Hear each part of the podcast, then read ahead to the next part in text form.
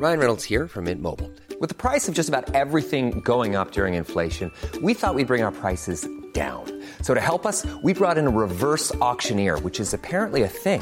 Mint Mobile unlimited premium wireless. Ready to get 30, 30, bit to get 30, bit to get 20, 20, 20, bit to get 20, 20, bit to get 15, 15, 15, 15 just 15 bucks a month. So, Give it a try at mintmobile.com/switch. slash $45 upfront for three months plus taxes and fees. Promo for new customers for limited time. Unlimited more than 40 gigabytes per month. Slows. Full terms at mintmobile.com.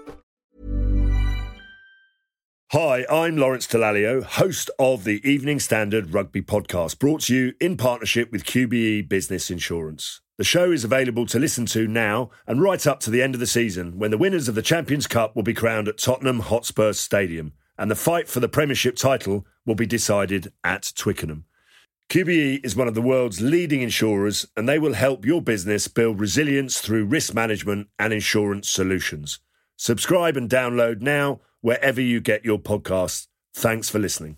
From the Evening Standard in London, this is The Leader. Well, the vaccine means everything to me. I mean, it, to my mind, it's it's the only way of getting back to a bit of normal life. 82 year old Brian Pinker has become the first person in the world to get the new Oxford AstraZeneca vaccine. Half a million doses are being rolled out. There is hope, but there is also fear. What we've been waiting for is to see the, the impact of the, of the tier four measures on the, on the virus. And it's a bit unclear still at the moment.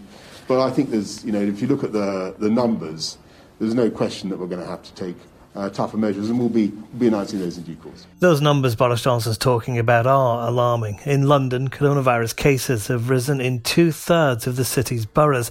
Nationally, a new record was broken at the weekend with 50,000 new cases recorded for six days in a row. Our political editor Joe Murphy's here. Joe, are we looking at another national lockdown? I think what we're seeing today, David, is pitch rolling being done at absolutely breakneck speed. Yesterday, the Prime Minister gave an interview when he said new curbs quotes maybe what the data requires close quotes. And today as you say he's saying there's no question that tougher restrictions are coming.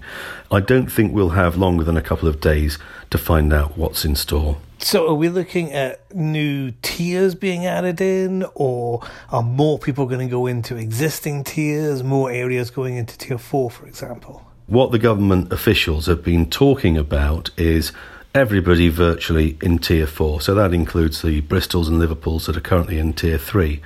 On top of that, a sort of an attempt to enforce the restrictions more effectively and to, in particular, rein in people who are breaking the rules. Having said that, David, there are a lot of noises now that may make the Prime Minister think rather than do the minimum possible, he should go a bit further. So, Jeremy Hunt, the former Conservative Health Secretary, has put out a bombshell Twitter thread in the last few minutes saying it's time to act. We need to close borders, schools, and ban all household mixing right away. And that comes off the back of Keir Starmer yesterday calling for a national lockdown. Does Boris Johnson want a national lockdown? Well, you know the Prime Minister, he wants to be like the mayor in, in Jaws who keeps the economy running. He once actually did say that the mayor was the heroic figure in Jaws for him. He was being tongue in cheek, I'm sure, but uh, those words have a certain resonance today after a period when he's done his best to keep the economy going, he's done his best to keep schools going, and the virus has proved in the recent weeks simply too aggressive and it's overwhelmed the defences. Joe Murphy there. Now, one of the most controversial aspects of the current measures being taken to control the virus is the closure of schools.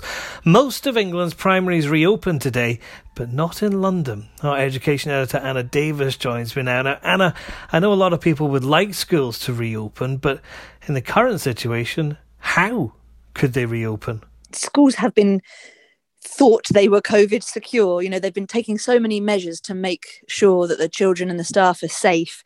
Obviously, they've, they've had bubbles, classes haven't been mixing, teachers haven't been crossing classes, and there's all, all sorts of social distancing and hand washing. And I think they feel like they've done as much, so much, as much as they almost they can do.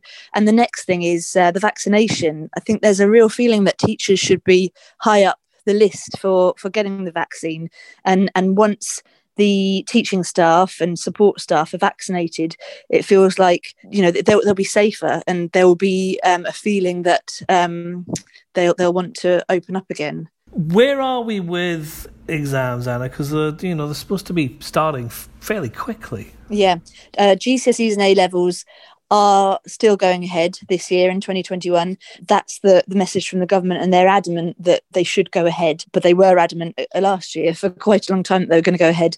There is a real fear among pupils. I think that there's going to be a last minute U turn on this. I think a lot of pupils want to prove themselves in an exam. And unlike last year, students haven't yet sort of had, haven't had the chance to prove themselves to their teachers over the past year because they've been on lockdown. So whereas last year teachers who ended up doing the grades based on their own assessment of the pupils' work because they'd taken tests and mocks and they, they knew them and their work quite well. This year they haven't had that. So last, you know, they didn't do their end of year exams.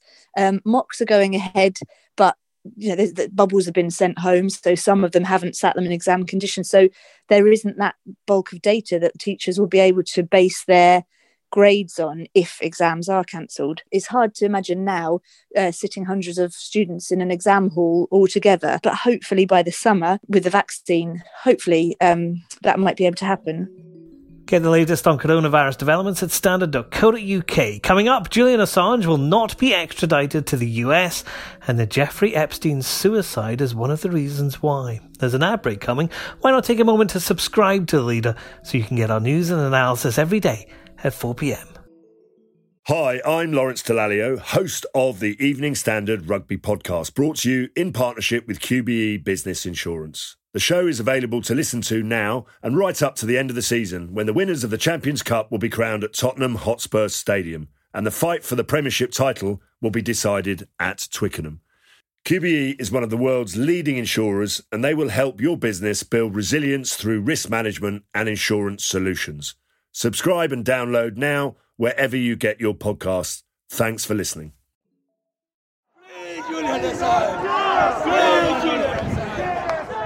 Julian Assange's supporters were jubilant outside the Old Bailey, where a judge has decided he will not be extradited to the US.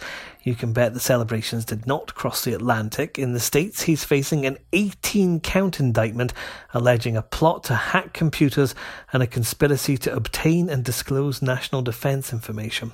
Our court correspondent Tristan Kirk's covering this. Tristan, the judge raised the spectre of Jeffrey Epstein in her decision. She doesn't seem to have much faith in the US prison service. Absolutely. The judge was going against Assange for most of her ruling, uh, not really buying into uh, his arguments around free speech, being a journalist, or, or potentially of uh, facing a fair trial in the US. But what she did come down in his favour on was uh, whether he could be protected if sent over to America to face trial. Now, Jeffrey Epstein was a notorious inmate within the US prison service who killed himself whilst awaiting trial, and uh, the judge cited Epstein as an example of how the the, the system doesn't necessarily have the processes in place to be able to protect prisoners who are intent on harming themselves. Of course, the US prison service is a notoriously brutal regime, especially for prisoners who are held at the highest level of uh, security. And, and, she assessed that, uh, balancing it against Julian Assange's mental health. Uh, and uh, the experts agreed that he has uh, suffered from depression whilst being held in UK prison. Uh, he has had suicidal thoughts. there was evidence of a razor blade being found in his cell, and, and also other evidence that he has maybe been hiding his true state of mind from the prison guards and she assessed that if sent over to America to to be held in these really harsh U.S. prison conditions, that combined with his mental state uh, opened up the possibility that he may be able to kill himself whilst being held in custody. And, and therefore, she concluded that that would be oppressive to send him over, extradite him to the US to face trial. Tristan, how big a blow to the Trump administration is this?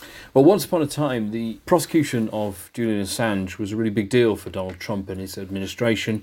It was all to do with distancing Trump from uh, allegations of Russian hacking and interference in the 2016 election. Uh, now, we're a few years on from when uh, Assange is supposed to have turned down a pardon from Trump, uh, and therefore the prosecution against him was really turbocharged. Uh, now we're in a position where Donald Trump lost the 2020 election, we're in 2021, and he's heading out of office. And so it, there really is a question mark whether this is a, a really big priority for him anymore. Uh, he's no longer got the, the benefit that would have come from uh, sort of the capture of uh, Julian Assange as a, as a big prize on the political stage, uh, as it could be viewed. So it remains to be seen whether uh, Donald Trump, who is still in charge of the US government, uh, continues to pursue this case and, and, sees it as a really big priority for him in the last days of his administration. So, what happens to Julian Assange now? Does he stay in Belmarsh prison? Well, Assange is going to be held in custody at least for the next couple of days. Uh, when on Wednesday morning he'll have a bail application and try and convince the judge that he can be set free from prison to await the outcome of the legal proceedings. The case is due to go up to the Court of Appeal for the US government to challenge today's ruling, and there's a potential for it to go on uh, to the Supreme Court for a further challenge. Now, of course, any decisions on bail w- will be weighed on by uh, the past in, in Julian Assange's case as he notoriously uh, entered the Ecuadorian embassy in, in, central London when he was facing extradition back in 2012 and stayed there for uh, nearly seven years in defiance of the UK justice system. So, any judge making a decision on Julian Assange's bail will have that firmly in mind, I would imagine. We have all the news, analysis, and commentary you need in the Evening Standard newspaper and online at standard.co.uk. Follow our live blog for breaking news. That's the Leader Podcast. We're back tomorrow.